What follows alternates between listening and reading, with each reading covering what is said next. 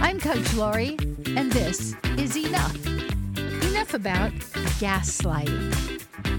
That is the 2022 word of the year, according to Merriam Webster Dictionary. But what is gaslighting? It's manipulating someone by psychological means into questioning their own sanity. They said that it had been a highly searched word, but there wasn't any particular event that happened, like a news event or whatever, that brought it up. But it was one of the most looked at or Google searched words of 2022 gaslight. One of my favorite podcasts is Crime Analyst with Laura Richards. She does a lot of work around coercive control and getting laws in place so that stalkers will actually get in trouble for stalking people. It all falls under DV, domestic violence. And now people are talking about it. So if it's going to be the word of the year, then my hope is that we will start to recognize it and maybe even do something about it, not only in our own relationships, but even legally. Gaslighting is abuse. It's a psychological manipulation in which the abuser attempts to sow self doubt and confusion in their victim's mind. Typically, gaslighters are looking to gain power and control over another person by distorting their reality and forcing them to question their own judgment and intuition. So often, the person on the other end of this feels crazy all the time. The term gaslighting comes from a 1938 play, Angel Street. It was Alfred Hitchcock movie. It was later adapted into the film Gaslight. A man tries to convince his wife that she's going crazy so he can steal from her. And when he turns on the lights in the attic to search for her jewelry collection, the gas lights dim downstairs. He tells her it's all in her imagination. Gradually, she starts to question her own memory memories and perceptions.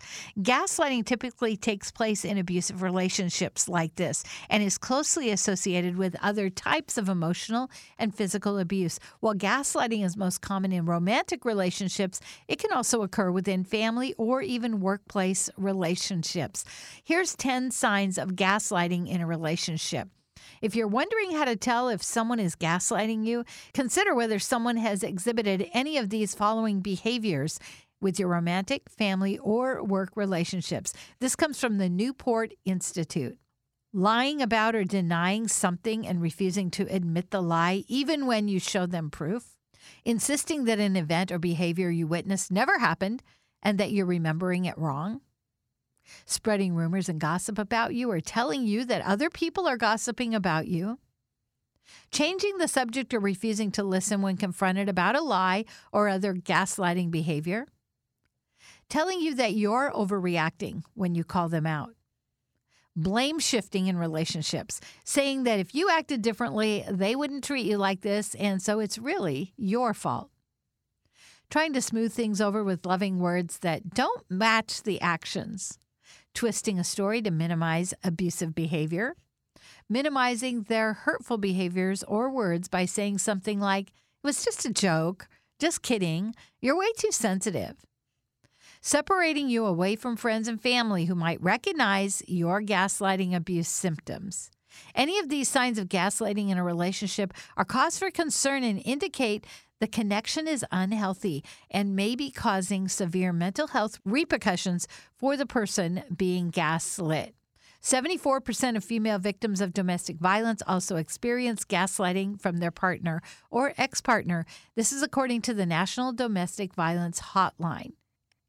If you think you are being abused, you can call the National Domestic Violence Hotline, 800 799 7233. That's 800 799 7233. You can call or you can text START to 88788.